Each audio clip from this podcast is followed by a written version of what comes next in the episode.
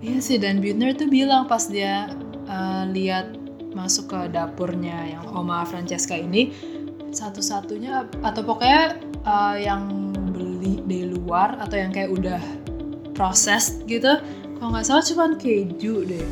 Yang lainnya tuh bener-bener dari dari kebun sendiri gitu. Karbohidrat tuh malah justru tinggi banget sih kayak 68% dari apa yang mereka makan tuh karbohidrat. Ini yang menarik juga sih. Jadi kita nggak bisa bilang kayak oh mereka umurnya tuh panjang karena hanya karena makanan. Itu juga nggak nggak bisa bilang gitu. Karena um, faktor sosialnya tuh juga pengaruh banget. Kayak mereka tuh banyak interaction ya generasi-generasi tuanya itu masih banyak interaksi dengan generasi-generasi yang lebih muda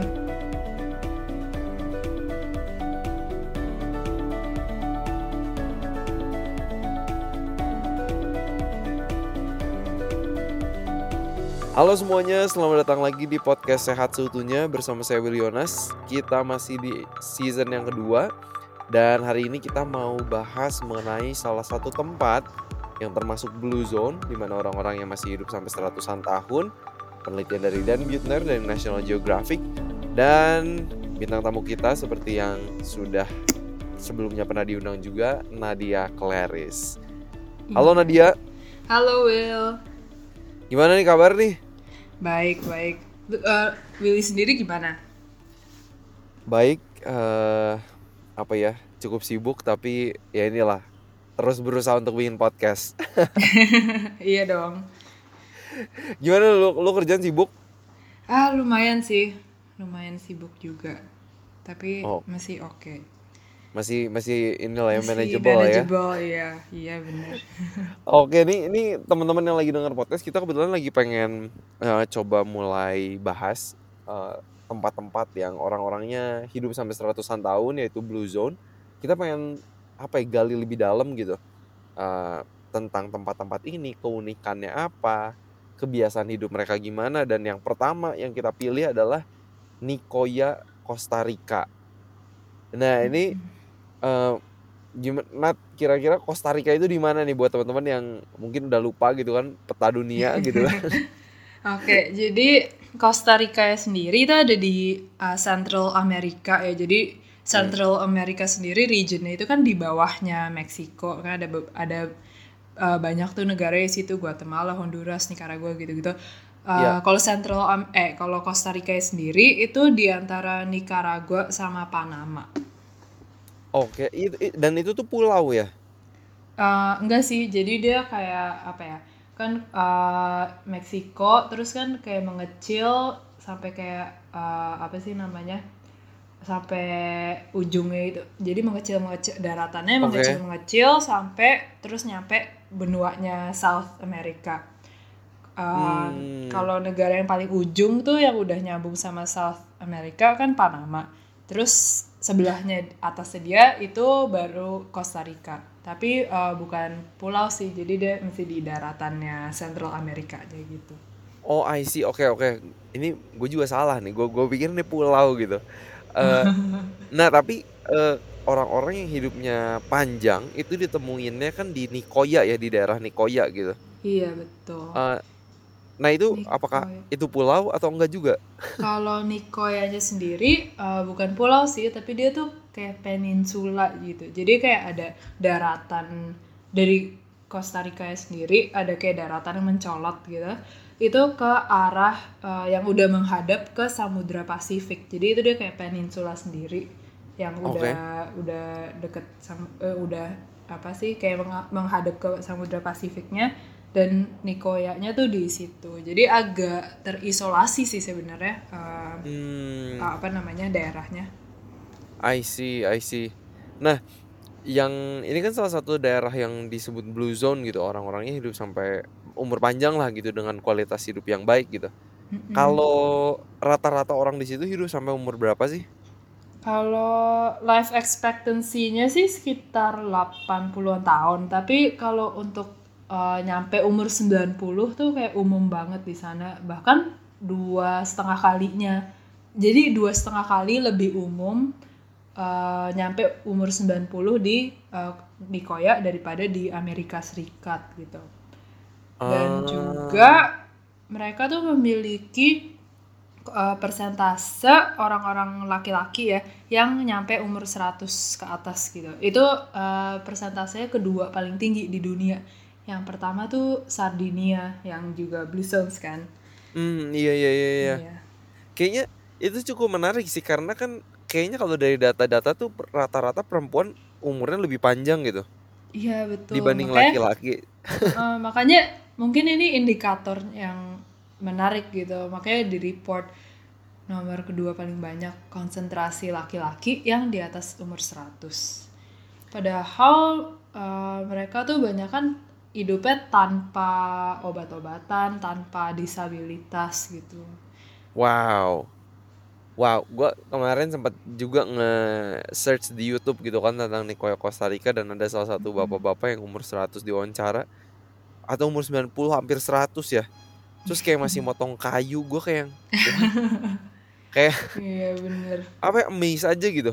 Karena iya yang pernah eh, gua baca dan apa ya karena sempat di US juga ngelihat kalau orang US tuh eh, salah satu faktor life expectancy mereka yang lebih tinggi tuh karena eh, ya medis teknologi medis juga yang lebih eh, canggih ya Mm-mm. Em, itu yang bikin sustain mereka eh, umurnya lebih panjang lah gitu kan tapi Mm-mm. quality hidup ya beda gitu kan Iya, nah kalau dibanding US tuh di Nicoya ini mereka tuh padahal uh, pengeluaran kayak healthcare expenditure-nya tuh cuma satu per 15-nya US loh.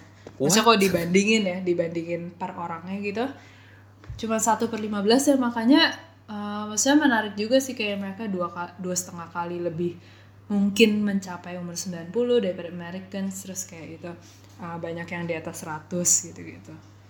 Wow oke ini kita pengen gali nih rahasia mereka tuh kira-kira apa gitu Mm-mm. ini eh, dapat nggak tuh Nat datanya ya mereka tuh ditemukan umur panjang kayak gini tuh dari tahun berapa Uh, ini sih gue coba cari, coba cari, tapi um, yang gue ketemu, pokoknya Nikoyanya sendiri di di introduce sebagai salah satu blue zone tahun 2014, eh 2014, 2004 oleh Oke. Dan Buettner melalui National Geographic artikelnya yang yang tentang blue zones itu.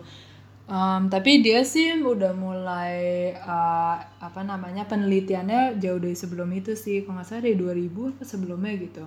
Hmm, oke oke. Nah, tapi yang gue pengen tanya juga adalah sampai sekarang tuh masih ada nggak sih orang yang sampai umurnya 90, 100 di Nicoya dengan kualitas hidup yang yang oke banget gitu? Mhm, Iya, iya. Kalau untuk generasi tuanya sih masih banyak yang umur 90 100. Bahkan salah satu orang yang eh, apa namanya eh, diwawancara sama Dan Buettner di bukunya yang Blue Zone Solution itu Hmm, terakhir dia temuin jadi eh, apa namanya yang orang yang diwawancara ini dari dia udah ketemu berapa kali awalnya tuh kalau nggak salah pas dia umur masih 90-an gitu terakhir ke terakhir ketemu sebelum persis sebelum dia eh, ngerilis bukunya tuh udah umur 107 jadinya kalau untuk generasi yang atasnya sih masih banyak yang kayak centenarians gitu-gitu yang di atas Hmm. 100 90-an tuh juga masih banyak. Em, kalau yang untuk generasi lebih mudanya kayaknya nggak banyak yang research deh. Soalnya mungkin karena eh, populasinya nggak gitu gede juga sih ya. Em, hmm, tapi kalau kalau mengingat dia daerahnya agak terisolasi gitu memungkinkan sih kayak mesti generasi yang muda dan tengahnya tuh mesti ngikutin cara hidup kakek neneknya. Soalnya ada ada ada indeks lain. Indeks um, middle age mortality itu kan yang ngukur kayak apa orang-orang yang masih paruh baya gitu ya apa Iya. mening- meninggalnya umur berapa. Nah itu dia nomor satu paling rendah jadi rasanya sih mungkin untuk yang generasi even yang generasi kayak middle, middle age-nya tuh masih masih lumayan sehat lah pokoknya belum Hmm. banyak yang meninggal karena yang apa sih meninggal prematurely gitu Oke. Nah ini ini menarik sih ya penelitian-penelitian mengenai populasi ini tuh sering kali harus jangka panjang banget gitu kan. Iya Karena kalau kita sekarang pengen ngikutin orang-orang yang umur 50 tahun, terus kita misalnya mau lihat gitu mereka hidup sampai umur 90 atau enggak kan 40 tahun dari sekarang gitu kan. Iya, Kayak kita aja udah tua juga. iya itu yang eh, apa? Ya lumayan susah lah ya eh, effortnya kayak bahkan mungkin dari peneliti satu harus diterusin ke generasi selanjutnya gitu kan. Iya betul betul banget. Wah ini gokil sih emang penelitian ini. Harus sabarnya kayak super sabar banget gitu. Iya bener bener bener. Menarik, menarik. Tapi pengen lihat sih ya maksudnya kayak berapa puluh tahun ke depan, 20 tahun ke depan, apakah Nicoya ini masih bisa eh, menjadi salah satu tempat blue zone. Iya menarik nih. Nah, iya penasaran juga sih. kalau kalau yang Nadia baca gitu ya, eh, orang-orang di Nicoya Costa Rica ini rata-rata kayak pekerjaannya apa, kesibukan mereka sehari-hari itu ngapain sih? Ini aku ceritain kayak dari uh, accountnya yang bu- bukunya Dan Buettner yang Blue Zones Oke, ya. Kayak dia ceritain apa yang dia lihat, uh, yang dia wawancarai, yang Oma tadi itu namanya Oma Francesca. Yang terakhir dia ketemu umur 107 itu. oke. Nah aku ceritain aja apa yang dia lihat sama dia di sana. Hmm, Jadi itu hidupnya kayak pagi-pagi subuh-subuh gitu udah bangun kayak nyiapin kopi terus abis itu ketemu keluarga kayak keluarganya ngumpul pagi-pagi untuk ngopi bareng. Terus eh, pas masih pagi juga mulai ngerjain chores kayak apa sih kan mereka nanam banyak nanam sayuran makanan sendiri itu mereka ngurusin itu pagi-pagi oke. bercocok tanam terus kayak ngurusin tugas rumah tangga terus yang lucu tuh dan Buettner ceritain pertama kali dia datang ketemu Oma Francesca ini. Dia tuh lagi itu pagi-pagi gitu lagi apa sih nebangin kayak uh, rumput-rumputan semak-semak pakai golok gitu. Padahal di usianya yang udah umur waktu itu udah 90-an gitu. Kebayang gak sih kayak oh enggak gue Wow. gak kebayang kayak oma gue megang golok umur segitu. Wow, itu wow, lucu wow. sih ya terus abis itu uh, mulai prepare untuk makan siang.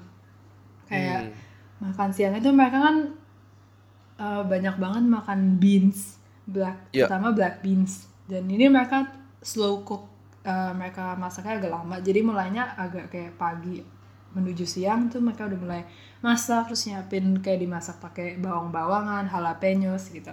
Hmm, nah terus siang-siang mereka uh, makan itu sambil oh pakai ini juga sih tortillas pakai jadi mereka masak tortillasnya di roast terus prepare side dishesnya. Habis itu mereka makan siang terus uh, ngopi lagi terus habis itu sore kayak uh, makan malamnya agak lebih light sih lebih ringan daripada makan siangnya. Habis hmm. itu udah uh, relaxing gitu. Jadi kayaknya sebagian besar kegiatan mereka tuh lebih di pagi mungkin karena pengaruh uh, ini juga kali ya heatnya gitu kalau udah siang sore kan panas di sana I see. Wow, menarik sih. Kayaknya satu hal yang eh, kalau gue notice kayaknya mereka tuh bikin makanan mereka dari scratch gitu kan. iya Nggak betul nggak kayak yang beli-beli gitu. iya Terus yang gue suka kayaknya pagi-pagi pas m- mereka ngopi gitu udah bareng keluarga Mm-mm. kayak asik banget ya gitu kan. Sedangkan kayak kita yang hidup di kota kayak gila makan pagi udah langsung ngerasanya makan masing-masing gitu kan. Eh, makanan lebih sering beli. Iya betul.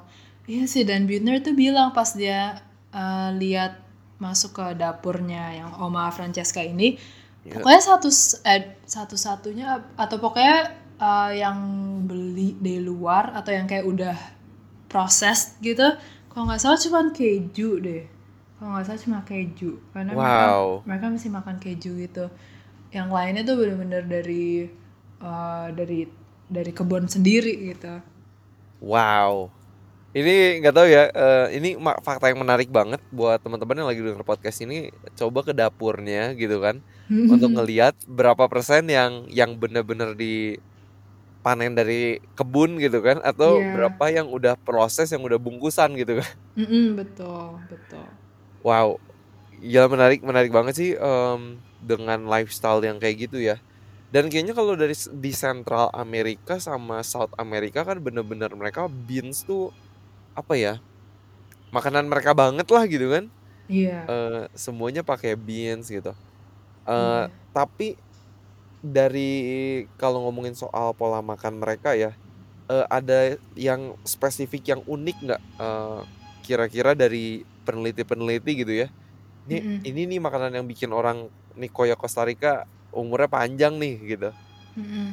Mmm, kalau apa, eee, sebab akibat kayak, oh ini yang bikin umurnya panjang sih kan kita nggak pernah bisa 100% yakin ya. Iya. Tapi kalau dilihat dari pola makanan mereka tuh, karbohidrat tuh malah justru tinggi banget sih, kayak enam puluh Mmm. delapan persen dari apa yang mereka makan tuh karbohidrat. Malah dulu-dulu katanya 1008 eh, eee, dulu-dulu sekitar 80% gitu. Sekarang sekitar Wow. kayak 68% sampai 70% tuh karbohidrat, lalu 20% tuh lemak, 10% protein.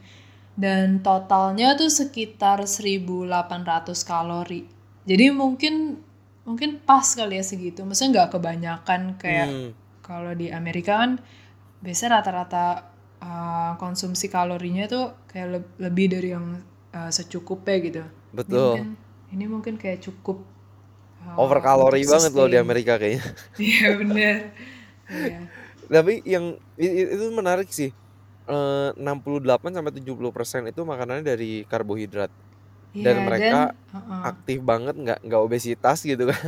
Iya, eee, dan si kalau nggak salah Dan Dan Buettner atau atau salah satu paper lain ya yang bilang, mmm, yang makan karbohidrat sebanyak ini tuh yang ju eee, yang juga sebanyak ini cuman, orang-orang Okinawa.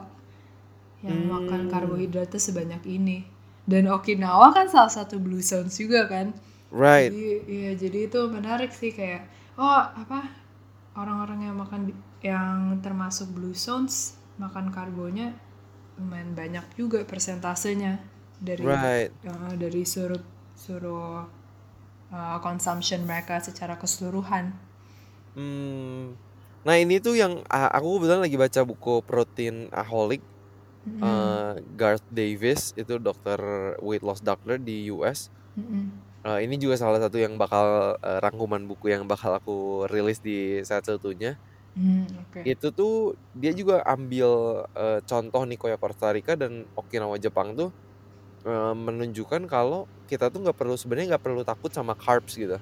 I Selagi carbs itu emang dari dari makanan asli gitu, bukan kayak misalnya contoh orang kan makan kentang goreng gitu kan, nyalahinnya Mhm. kentangnya gitu kan.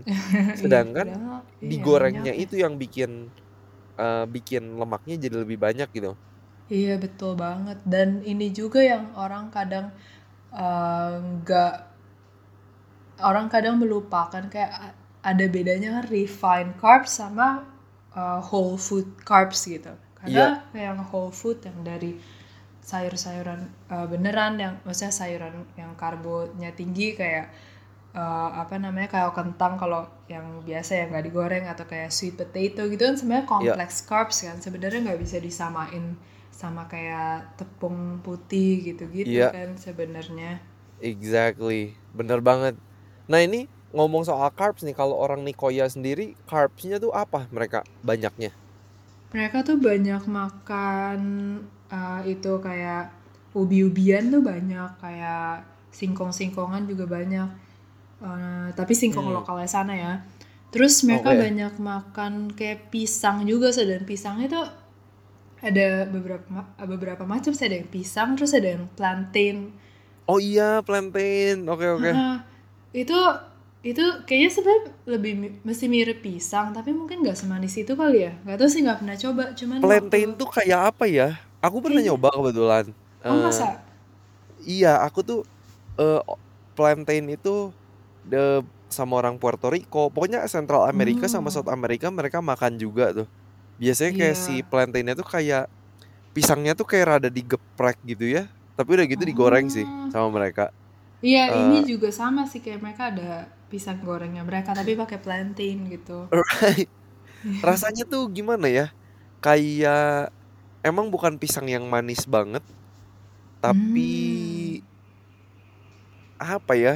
Kayak Kayak lebih yang kayak sepet ada gitu. sepet dikitnya gitu dikit deh kalau menurut aku ya. Oh, kebayang. Lebih kayak lebih kayak apa sih? Padet gitu nggak sih kayak singkong antara pisang sama singkong gitu. Lumayan, lumayan, Oh, I see, lumayan. I see. Itu cukup menarik sih. Mm-mm. Anyway, Iya, berarti jadi carbs mereka dapat dari situ juga banyaknya ya. iya mereka banyak dapet dari situ. Dan buah-buahan juga lumayan banyak sih kayak dia bilang tuh pohon pepaya tuh di sana tuh udah kayak eh, apa sih semak-semak liar gitu kayak banyak banget. No Jadi way. Heeh. Terus ya selain itu em, banyak juga eh beans juga beans ya termasuk protein juga sih ya. Terus em, kayak mereka banyak makan tortillasnya juga. Tortillasnya tuh mereka prepare sendiri dari jagung asli. Wow, Iya. gokil. Nah, ini ngomongin soal tortillas nih. eh, aku sempat baca juga kan bikin tortillasnya kan harus ada pakai campuran air dong pasti kan. Mm-mm. Eh, ini kayaknya ada sesuatu hal yang menarik nih dari air mereka gitu. Boleh diceritain nggak nih? Boleh, boleh. Oh, sebenarnya dari tortilla sen- sendiri itu juga menarik sih cara prepare-nya. Soalnya eh, mereka tuh prepare dari jadi dari sebelum digiling ya jadi tepung, jagungnya tuh mereka rendam dulu di dalam eh, lime and water atau kadang juga pakai calcium hydroxide. Nah, proses ini tuh nge se- apa namanya merilis niacin atau vitamin B3 yang ada di jagung eh, eh di jagung tersebut dan dengan adanya B3 kalau kita konsumsi itu kayak badan kita lebih lebih bagus nyerap kalsium mineral-mineral gitu lebih bagus penyerapannya dan Huh. dan ada tuh researcher yang dia bilang kalau populasi dia lihat populasi-populasi yang um, nyiapin tortillas mereka dengan cara ini tuh gak jarang kena kayak rakitis, patah tulang, retak pinggul gitu-gitu. Eh, pokoknya yang Wow. berhubungan sama kekurangan kalsium tuh jarang gitu masalah-masalah ini. Tapi ini hanya populasi-populasi yang nyiapin tortillasnya gitu kayak direndam lime, lime and water. Soalnya kalau beli dari toko tuh kadang mereka caranya bukan gitu kayak direndam air lain atau air biasa gitu. Iya, karena iya. uh-uh, lime and water. kayaknya kalau udah jadi industri, apalagi industri ya, kayaknya nggak nggak ada yang sabar deh untuk ngerendam Iya ngerendam pakai lime and water gitu. Heeh. Tapi yang airnya itu juga unik banget sih. Kayak baru aku baru tahu apa namanya eh, kalau di Costa Rica tuh konsentrasi atau apa ya em, mi- apa tingkat mineral di airnya tuh tinggi banget sampai Hmm. mereka bilang kalau kalau kamu mak- minum air 5 liter sehari aja itu udah dapet daily requirement of calcium itu udah terpenuhi. Ya kita nggak mungkin juga sih minum 5 liter sehari. Tapi Right. maksudnya menarik kan kayak 5 liter nggak mungkin minum sebanyak itu tapi itu mesti kayak attainable gitu. Kayak Iya, masih bisa. Maksudnya kita minum dua setengah liter sehari aja udah cukup. Udah udah dapat kalsiumnya eh, setengah setengah gitu kan. dari heeh, dari requirement kita Wow, dan mereka sih nggak butuh suplementasi kalsium lagi berarti nih. iya betul kan maksudnya enak juga ya kayak udah otomatis dari airnya maksudnya udah nggak perlu pusingin oh kita perlu itu suplemen kalsium gitu Right, right, right. Iya. Bener, bener, bener. Menarik ya. Eh, dan itu Hmm. mungkin buat kita yang di tempat hidup di tempat yang airnya nggak kayak gitu, nggak tahu ya, apakah ada yang bisa kita lakuin gitu. Em, nggak tahu menurut lu gimana?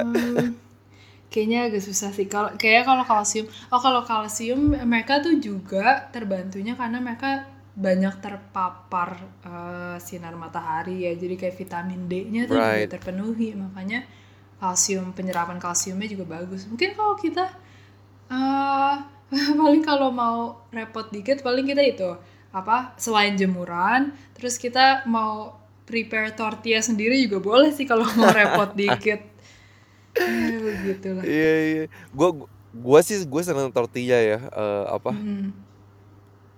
kayak apa ya ya unik aja lah ya ganti ganti suasana makan lah gitu kan Eh, apalagi Iya. kalau gue suka gue suka tuh kadang bikin eh, beli tortilla beli sih ya nggak bikin Eh, beli udah gitu eh, gue bikin masukin nasi terus gue bikin eh, chickpeas atau garbanzo Hmm, beans jadi iya pakai jadi kari gitu udah Iya. gitu dimasukin saladnya dikit udah gitu dimasukin avokadonya dikit kayak Oh, inilah ya kayak burrito-nya iya. orang Amerika Latin lah Iya, enak tuh, enak. Sounds itu really good. itu gue gue, gue suka banget sih Iya, emang enak sih. Cuman oh kadang agak rempong itu sih kayak apa? Tiap bahannya mesti di prepare sendiri, ya masing-masing kan. Actually lumayan sebenarnya enggak sih kalau kayak avocado gitu kan udah jadi. Tapi kayak cepet yang ya lainnya, ya kayak chickpeasnya sendiri, nasinya mesti masak sendiri. Terus, iya terus sebenarnya kalau tortilla itu kan yang enak banget menurut gue tuh dan gue gua ngeliat cara mereka eh, apa ya menyajikannya tuh kayak harus di steam lagi kan mm, jadi iya betul. lentur gitu kan terus anget Mm-mm. Waktu itu gue pernah gitu aduh ma males lah gitu nggak ada waktu lah kayak gitu kan. Terus pas gue Mm. fold gitu gue gua lipet kan jadi ancur gitu tau nggak? Ah iya bener itu. Sering banget gitu kalau beli tortilla yang dari toko kayak gampang kering. Gampang kering itu gampang banget. hancur. Iya bener. Makanya kayak mereka biasanya kalau pas di US gitu mereka ada mesin pressnya gitu di steam hmm cepet iya iya lentur anget bener. langsung mereka masukin bahan-bahan yang lain gitu. Iya bener menarik sih. Oke ini ini keunikan dari Nicoya Costa Rica. Jadi eh, mereka banyak makan beans eh, 68 sampai 70% dari carbs juga kalori yang mereka makan. Eh, banyak pepaya ya tadi ya banyak plantain iya. juga singkong eh, ubi juga.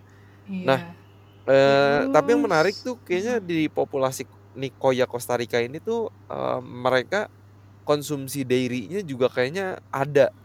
Mm-mm. nah itu bisa iya. diceritain gak tuh mereka lumayan banyak sih makan konsumsi darinya terutama kayak dalam bentuk cheese gitu. Cheese-nya tuh oke. mereka uh, ada cheese uh, tipe mereka sendiri namanya palmito. Itu mirip-mirip mozzarella sih. Tapi Costa Rica sendiri kayaknya mereka bisa jadi uh, pemakan keju pemakan dairy yang lumayan uh, besar karena mereka juga banyak ekspor dairy product sih. Jadi oh um, salah satu eksportir terbesar dairy di Central America tuh Costa Rica jadi mereka ekspor ke negara-negara lain yang di region situ gitu kalau hmm cheese sendiri sih sebenarnya mereka makannya banyak kan untuk ini sih toppingnya. Jadi tortilla pakai beans, pakai nasi, pakai eh, apa namanya eh, bawang-bawangan, terus kayak pakai topping cheese gitu. I see Mm-mm. Menarik menarik nih karena apa ya Iya. eh ini ya eh, kayaknya kalau dari Blue Zone kalau nggak salah sih ingat aku yang makan dairy-nya lumayan tuh Nicoya Sardinia juga eh Sardinia iya nggak ya Hmm. gue lupa tapi eh yang orang Kristen Advent yang di Loma Linda California eh, Mm-mm. ma- banyak juga yang vegetarian jadi dairy-nya juga Hmm. masih lumayan I see, I see. menarik sih eh ya ini apa ya eh, kalau buat gue sendiri fakta-fakta dari Blue Zone kayak gini eh menunjukkan emang mereka mayoritas yang mereka makan nabati gitu kan Mm-mm. Eh, tapi ketika mereka masih apa ya maksudnya masih konsumsi makanan eh, dari hewani nggak terlalu banyak gitu kan Mm-mm. Itu mereka masih bisa sehat oke. gitu Iya, itu iya sih. Jadi kayak pelajaran juga kayak kita nggak harus perfect. Oh, harus bener-bener uh, vegan. Maksudnya kalau untuk orang yang yang kepengen mulai sehat itu nggak right harus kayak nggak harus di mindsetnya tuh kayak oh harus pokoknya nggak boleh makan apa pun selain sayuran gitu. Soalnya itu nanti jadi kayak um, lebih susah untuk stick ke uh, dietnya ya kalau misalnya right merasa ter apa sih terbatasi gitu. Yes. Tapi ini ya kayak pelajaran juga sih kayak oh se- sebenarnya bukannya kayak harus uh, strict kayak begitu pokoknya as tapi asal kita fokus misalnya plant base nya banyak itu nggak masalah gitu. Right. Itu gue gue apa ya bener-bener sih belajar soal blue zone ini juga membuka wawasan ya walaupun Mhm. gue sendiri memutuskan untuk jadi vegan gitu Mhm mhm. um, untuk nggak konsumsi itu uh, makanan hewani gitu kan Iya. tapi gue ngeliat pasien-pasien yang di rumah sakit juga gitu walaupun mereka mungkin nggak 100% walaupun kita suggestnya 100% tapi Mhm.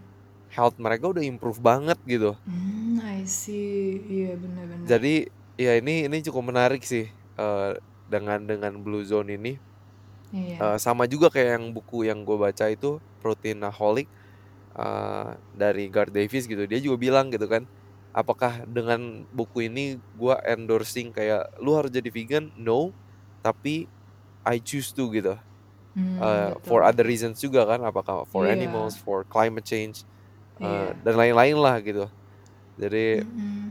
ya interesting Iya. Iya, betul sih. Oh, while while kita mesti itu ngomongin makanan juga, ah, Mhm. yang kemarin gue temuin menarik juga tuh ya, mereka kan banyak makan buah-buahan lokal. Ya. Ada satu tuh buah lokal mereka namanya Pehi Wajes. Itu tuh kalau lihat gambarnya tuh kayaknya mirip-mirip kayak manggis gitu. Mungkin itu kayak manggis lokalnya mereka kali. oke Nah, kalau menurut research yang udah ada, itu katanya buah ini tuh bisa react sama Helicobacter pylori. Nah, Helicobacter pylori ini kan bakteri yang eh, diduga nyebabin kanker lambung gitu-gitu ya. right Nah, jadi ini diperkirakan ini eh, bantu prevent kayak kanker lambung gitu di populasi mereka. Makanya kayak Niko, orang-orang Nicoya tuh memiliki tingkat eh, kanker lambung paling rendah di Costa Rica. Hmm, menarik. Buah yang Mm-mm. sangat spesifik ke daerah mereka ternyata ada manfaatnya luar biasa kayak gitu ya. Iya, betul. Dan ini yang bikin eh, bikin gue juga mikir Nat, eh, kalau apa ya? Kalau menurut gue Tuhan itu adil ya.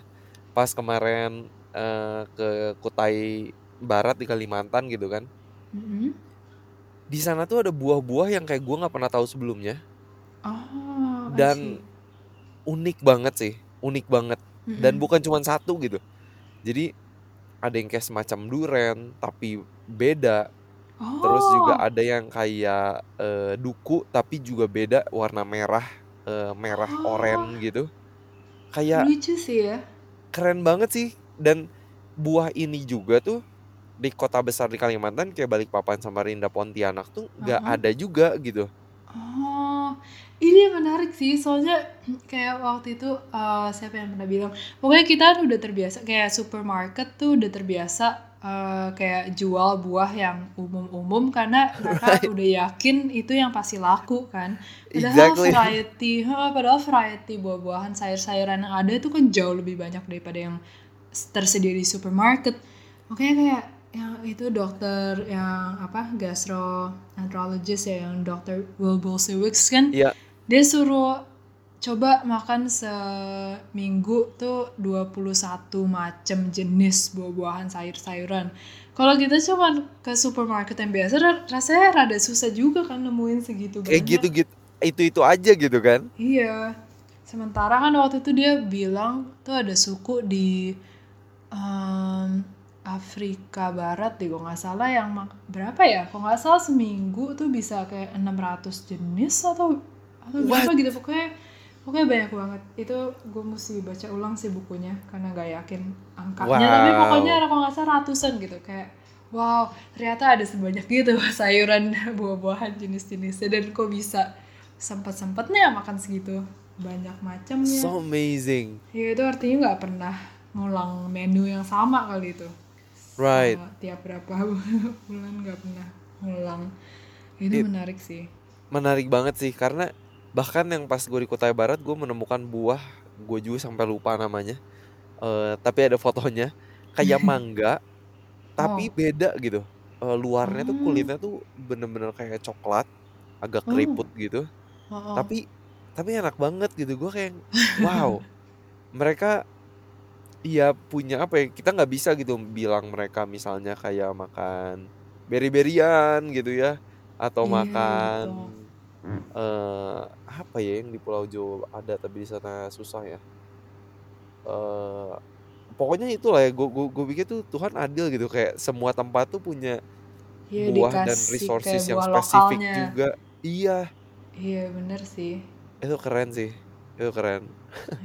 Menarik, berarti orang Nicoya Iya, Costa Rica juga punya buah yang spesifik, eee, mencegah, eee, H. Pylori itu ya, Iya, eee, benar. bakteri Iya, itu. Dan ini juga sih, eee, kayak mereka untuk ngopi gitu, mereka Oke. bukan pakai pemanis buatan, tapi pakai, eee, beri-berian lokal. Kalau enggak tuh mereka pakai, eee, biji nanju dihancurin. Nah, gue pertama eee eee, search kan nanju tuh apaan, ternyata tuh kayak okra gitu, bijinya jadi dihancurin jadi kayak Really? pemanis. Heeh, gue malah baru tahu kayak, oh ini bisa buat itu ya, kayak kasih perasa di kopi gitu. Aneh juga. Wow. Menarik ya, kayak kayak bener-bener gue denger ini aja kayak banyak banget ya, a lot to explore gitu. Mhm, betul. Wow, menarik ya. Ini kayaknya kayaknya kalau jalan-jalan gue gue satu hari pengen banget sih mampir ke tempat-tempat Blue Zone ini, salah satunya ke Nicoya Mhm. Costa Rica sih. Iya iya, Eee bener. Cuman Seru galaunya sih. itu ke ke Central America atau ke Amerika Latin, ke ke South America itu, eee, mahal banget kan dari Indonesia kan. Iya, Kar betul. Habis karena jauh banget sih ya, kayak bener-bener ujung apa, kalau apa namanya, globe-nya tuh kayak bener-bener ujungnya satu sama ujungnya satu gitu deh. Jauh banget. Waktu jadi kayak banget. misalnya kalau kita ke eee, gue pernah ngecek sih kayak kayak misalnya mau mau ke Brazil gitu misalnya kan, Mhm. kayak kita harus ke Eropa dulu, dari Eropa ke Brazil lagi gitu, atau enggak Iya, dari betul. Indonesia nyampe Amerika, Amerika baru ke Brazil. Jadi tiketnya mahal banget sih, parah. Iya, Parah. betul, emang. Kayaknya tuh kalau Brasil yang masih agak lebih murah tuh dari Portugal. Oh, menarik. Iya. Oke oke. Tapi Tapi aduh gue sih pengen banget sih ke ke sini Iya iya. one day. Oke, itu menarik yang ngomongin soal makanan mereka. Eee, terus juga kayaknya kalau ngomongin soal keluarga, bonding sama keluarga, teman-teman kayaknya masih erat banget ya. Mhm. Ini ini yang menarik juga sih. Jadi kita nggak bisa bilang kayak, oh mereka umurnya tuh panjang karena hanya karena makanan. Itu juga Right. nggak nggak bisa bilang gitu karena, mmm, faktor sosialnya tuh juga pengaruh banget. Kayak mereka tuh banyak interaction yang generasi-generasi tuanya tuh masih banyak interaksi dengan generasi-generasi yang lebih muda kayak anak Mmm. cucu, buyut, terus anak buyut, anak cucunya buyut gitu lah.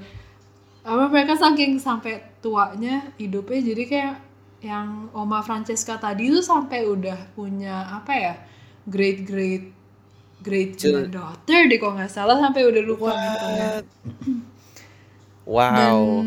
ya dan mereka tuh sering ngumpul, sering eee, kadang juga tinggal bareng. Kayak waktu itu salah satu video yang gue lihat tentang yang ngeliput tentang Nicoya ini, kayak dia kasih tunjuk.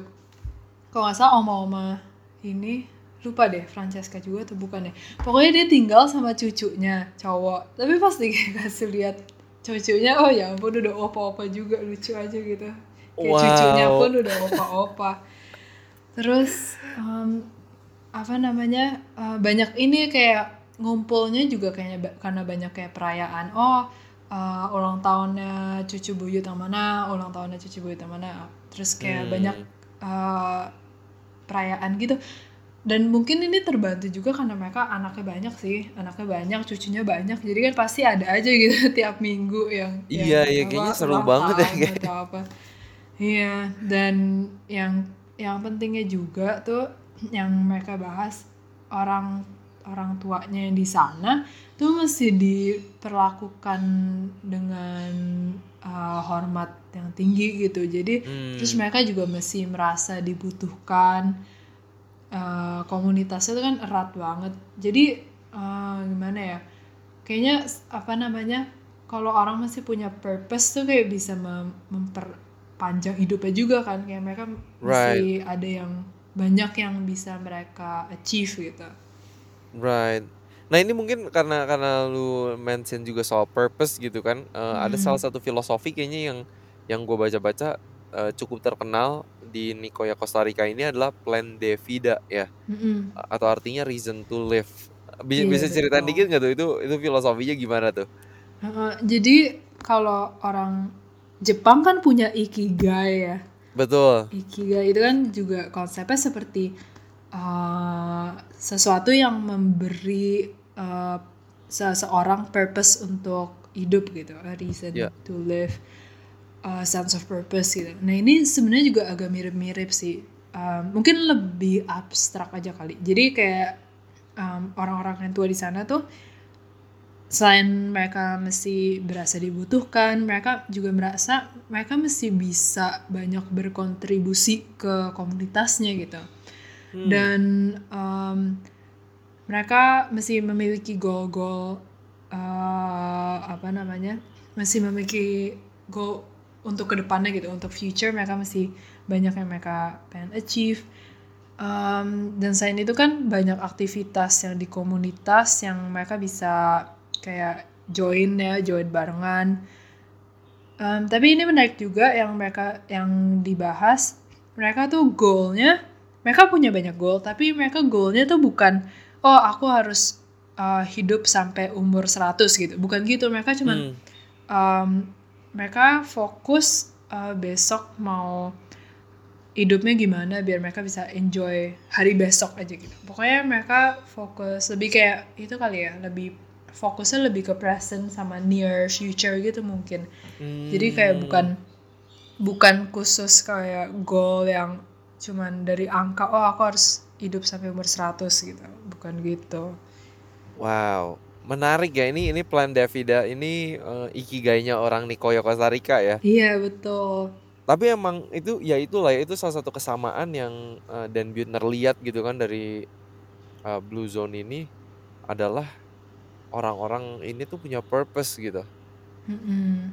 Dan itu Betul. menarik menarik sih ya mungkin ya kita juga banyak yang masih mempertanyakan mungkinnya kayak why am I alive gitu kan maksudnya Mm, gua gua bisa Iya. berguna buat buat apa gitu kan bisa bisa punya impact buat apa Iya, dan betul. kayaknya cari tahu untuk itu itu penting banget juga ya Mm-mm.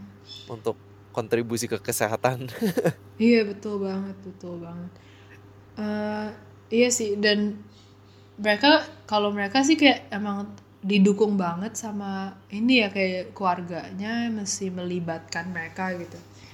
Jadi itu Hmm, mendukung juga eh, buat oke mereka itu kayak menemukan sense of purpose mereka mungkin. itu penting sih Mm-mm. dan yang yang gue sempet perhatiin juga kan kalau kita di Asia tuh kadang lebih sering kayak oh orang udah tua ya udahlah kita bantuin segala sesuatunya gitu kan Hmm. tapi eh apa ya, kayak misalnya belanjaan aja eh, apa misalnya eh oma oma apa gitu kan sini kita bawain aja gitu mm-mm. tapi sebenarnya kalau mereka masih sanggup ngelakuin sesuatu gitu Iya betul. kalau gue lebih seneng ngebiarinin gitu Iya. karena itu benar-benar membuat mereka lebih aktif juga dan masih merasa mereka tuh masih bisa melakukan sesuatu gitu Iya betul sih sebenarnya.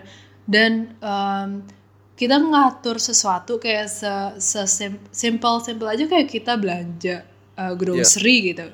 Kayak misalnya opa oma kita belanja grocery itu kan termasuk ngatur. Kan kita harus mikir kan mereka mesti mikir kayak oh apa yang mau dibeli terus ntar ya kayak bayarnya gitu itu kan mesti kayak ngatur something kan. Jadi sebenarnya sih mesti ini ya kayak latihan otak juga gitu. bener banget Iya, dan emang sih maksudnya kalau uh, kalau sesuatu yang mesti bisa dilakukan independently, artinya sebenarnya itu malah a good uh, ini kan a good apa ya a, a good practice apa a good uh, factor lah gitu untuk ya um, untuk dia maintain um, ininya kayak um, cognitive uh, skillsnya gitu-gitu. itu bener bener banget sih Iya Eh, kayak oh ya kayak Oma Francesca ini tuh dia mesti masak sendiri sih. Masak tuh juga penting sih kayak karena kan kita kalau masak kan kita ada kayak planningnya juga kan. Oh kita iya mau bikin apa eh, apa namanya mesti siapin apa, mesti beli apa dulu. Itu banyak involve planning dan itu kayaknya ngebantu deh kalau kayak orang yang tua gitu bantu gak pikun gitu-gitu. gue setuju banget sih itu, setuju banget. Ini uh, menarik nih teman-teman mengenai Nicoya Costa Rica. Kalau teman-teman mungkin pengen uh, kebayang ya tempatnya kayak apa, orang-orangnya kayak apa, teman-teman bisa ke YouTube search Nicoya Costa Rica. Ada beberapa video yang udah dikeluarin juga sama Dan Buettner gitu, National Mhm. Geographic. Uh, ngelihat kehidupan mereka kayak apa, jadi kebayang gitu dan kayaknya kita bisa banyak belajar dari mereka ya tadi dari pola makannya, dari kehidupan sosialnya, terus mereka juga selalu aktif berkebun juga, uh, bikin makanan dari scratch, uh, kayaknya seru juga salah satu praktis yang bagus. Dan dari Nadia nih kira-kira ada ada tambahan lagi nggak mengenai Nicoya Costa Rica ini uh, buat pelajaran dari buat kita nih? Hmm, paling ini sih kayak mereka tuh bisa umurnya sepanjang-panjang itu tuh bukan karena satu hal gitu. Jadi bukan kayak oh uh, uh, apa namanya secretnya tuh ini gitu. Itu Ya. enggak. Jadi kayak mereka kombinasi beberapa hal kayak komunitas, keyakinan, um, terus kayak uh, faktor environment juga kayak airnya, terus kayak sinar matahari, terus makanan Hmm. juga. Tapi ini ke kombinasi beberapa hal gitu Uh, nggak ada satu formula yang bikin mereka umur panjang gini tapi semua Right. itu harus saling mendukung gitu dan uh, mungkin ini sih satu lagi yang aku pengen ceritain juga kayak sejarahnya tuh juga ternyata mendukung jadi kan uh, orang-orang Latin Amerika kayak termasuk Nicoya orang-orang Nicoya kan mereka gak bisa hidup tanpa kayak jagung, beans sama Yes. kayak uh, apa squash gitu juga Hmm. banyak makan kan uh, kayak squash apa ya, kayak labu Labu ya. labu Uh, terus jadi ternyata ini tuh kenapa mereka nggak bisa hidup tanpa makan ginian ternyata itu tuh dipengaruhi sama sejarah juga jadi udah ratusan tahun mereka tuh memiliki uh, cara bercocok tanam uh, atau uh, agricultural systemnya namanya milpa. Jadi ini milpa ini tuh agricultural systemnya tuh udah dari zaman uh, suku Maya. Udah dipakai. Dan kenapa bisa dipakai terus sampai sekarang? Ternyata tuh karena efisien banget cara bercocok tanamnya. Jadi ini gue baru tahu juga sih ternyata beans jagung sama squash. Itu kalau ditanam bareng-bareng itu tuh kayak uh, simbiosis mutualisme gitu. Kayak Wow. saling mendukung satu sama lain. Nah ini kan kalau kayak ka- dari kalau maksudnya di kalau baca dari penjelasan itu agak nggak nggak kebayang. Tapi terus gue search di Google tuh ada yang gambarin kayak ilustrasinya gitu. Gimana sih kelihatannya uh, kalau ditanam bareng-bareng jadi ternyata tuh gini kayak tanaman squashnya itu tuh daunnya tuh lebar-lebar. Jadi Ya. dia kayak hold in moisture-nya tanah itu dia uh, jadi nggak gampang terpapar tanahnya nggak gampang terpapar sinar matahari kan jadi nggak gampang kering. Jadi moisture-nya di hold karena squashnya daunnya lebar-lebar. Lalu uh, kalau jagungnya kan uh, pohon jagungnya lebih kokoh gitu. Nah kalau beans tuh tanamannya kan lebih kayak letoy gitu. Jadi dia Iya. senderan. Dia kalau beansnya tuh dia uh, numbuhnya kayak senderan ngelingkarin uh, pohon jagungnya gitu. Jadi Hmm. lebih ada apa ya pegangannya gitu. Nah terus kalau beansnya sendiri akar-akar dia tuh uh, bagus untuk ini ngikat nitrogen di dalam uh, tanah. Jadi tanahnya lebih subur gitu. Nah jadi ternyata kalau nanam tiga ini sekaligus tuh kayak saling mendukung satu sama lain gitu dan ini lucu juga sih karena kalau kita pikir uh, kalau kita makan tiga-tiganya sekaligus kayak misalnya bikin tortilla pakai beans pakai squash itu kan juga kayak cukup ini ya cukup kayak komplit gitu Iya. nutrients yang kita dapat kayak ada kompleks carbs ada proteinnya ada kalsiumnya ada vitamin B-nya juga um, Hmm.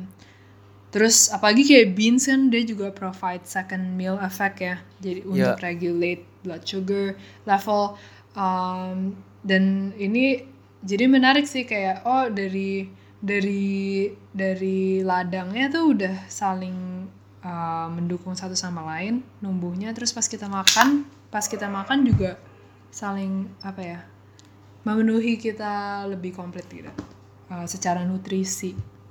Itu menarik sih. Wow, Men- menarik banget sih eh, tentang cara penanaman mereka ya, Mm-mm. karena eh ya itu ya ternyata menguntungkan juga eh, bukan cuma buat kesehatan tapi efektif banget gitu dari cara nanamnya.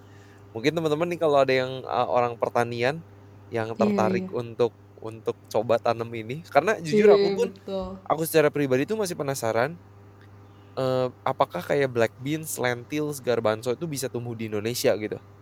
Karena iya kan ini diimpor kan, Heeh. banyaknya lah diimpor gitu dan dan akhirnya jatuhnya jadi mahal gitu. Sedangkan iya beans banget murah banget gitu.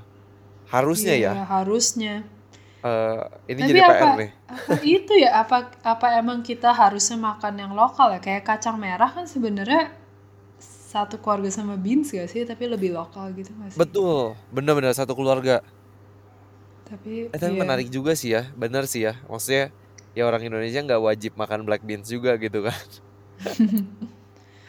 Walaupun iya ya kita sih bisa manfaatin kacang merah, kacang hijau yang bener-bener uh, abundance lah di sini gitu kan. iya tapi iya tapi would be nice sih kalau kita ada black beans Right. karena iya Aku itu tuh pernah beberapa kali beli uh, black beans di Indonesia, tapi aku masih bilang kayak ini rasanya beda sih. oh Kayak nggak tahu black beans yang pas di pas di US tuh lebih enak sih rasanya. Ada, gua nggak ngerti ya kenapa. Cuman kayak iya makanya gue belum beli beli lagi gitu di Indonesia ya. Jadi Heeh. lebih lebih seringnya belinya kayak garbanzo, lentils itu hmm lebih itu enak banget sih kalau buat gue. Tapi black iya beans tuh kayak kok ini rasanya beda ya gitu kayak somehow gitu. Gue udah iya iya ngikutin eh, kebetulan ada teman kan dari di US dia selalu bikin makan black beans. Dia orang eh, Cuba masuk hmm Central Amerika hmm juga kan. iya Dan dia sering banget gitu bikin black beans eh, di rumahnya gitu pas gua ke sana gitu. Gue ikutin nih caranya dia oh udah kasih tahu. Nih Heeh. pakai bawang bombay, pakai apa paprika merah, hijau dan lain-lain lah gitu kan. Gue iya ikutin terus kayak ih beda banget. Gak tau beda tangan juga ya. Beda tangan Maksudnya juga. masak di sini gitu, beda banget. Iya Apa beda bang. masih? Di yang di Indo. Yang pas gue coba Oh. masak gitu dengan caranya dia ya. Heeh, heeh. Mungkin Ah, kali ya dari bahannya kali ya. Gak tahu itu juga juga sih. kayaknya bisa ya. Soalnya soalnya gue jadi keinget waktu itu pernah dengerin podcast Exam Room, mereka tuh interview orang yang eh, tadinya tuh em, diabetesnya udah parah banget sampai udah udah buta gitu. Tapi habis itu dia mulai plant based, eh, terus eh, sight-nya mulai muncul lagi. Jadi habis itu lama-lama dia bisa lihat lagi.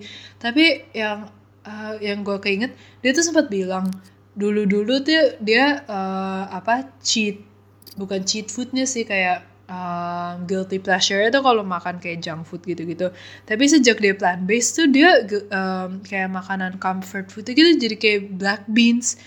Jadi tuh oh jadi jadi baru kepikir gitu. Oh mungkin aku kayak black beans di sana emang enak banget kali ya. Rasanya emang beda kali ya. Tapi Mungkin. gue jadi jadi pengen coba lagi sih. Eh Hmm. Iya. pengen cobalah nanti eh, black beans biar belajar kayak orang Nicoya Costa Rica juga nih. betul betul. Ini teman-teman yang lagi dengar podcast eh, menarik banget banyak eh, prinsip-prinsip yang bisa kita belajar dari Nicoya Costa Rica Eh, dari makanannya eh, mayoritas plant based pastinya eh, banyak makan beans, jagung, labu, squash dengan plantain, buah-buah yang beragam juga. Mereka selalu hidup aktif sama hubungan mereka sama keluarga erat banget. Dan ini yang kita selalu advocate eh, dari sehat seutuhnya bahwa kesehatan itu bukan hanya satu aspek tapi kita perlu memperhatikan banyak hal banget Eh, dari hubungan kita dari dan lain-lain lah tingkat stres dan lain-lain ya banyak banget Eh, anyway semoga teman-teman eh, dapat sesuatu dari Nicoya Costa Rica ini bisa terinspirasi lagi untuk hidup lebih sehat eh, menyeimbangkan semuanya supaya kita boleh sehat seutuhnya. Thank you banget Nadia. Ini udah berbagi. Nanti kita bakal rekaman tentang Blue Zone juga yang lainnya. Uh, kita Iya. ulik lagi belajar dari setiap daerah punya keunikannya masing-masing supaya kita bisa gabungin mungkin suatu hari supaya semoga ada Blue Zone Indonesia gitu kan betul betul. Iya. Itu banget. Iya, Oke kalau thank you gitu for having me juga, Will. Yes, my pleasure. Thank you banget udah mau jadi narasumber yang berkontribusi dan berbagi juga buat masyarakat. Jadi seperti biasa teman-teman, harapan kita semoga kita sehat seutuhnya.